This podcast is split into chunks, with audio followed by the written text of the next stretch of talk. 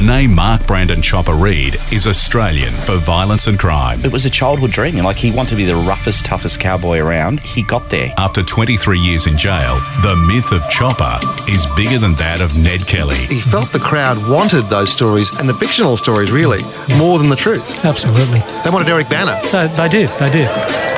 But there is a different Chopper, a Mark Brandon Reed, that we don't know. 2.30 in the morning, I get a call. He was basically passed out in the street. Dead. Hmm, basically. In a special two part series, Adam Shand lifts the lid on the character that is Chopper and gives you the real stories from those closest to him.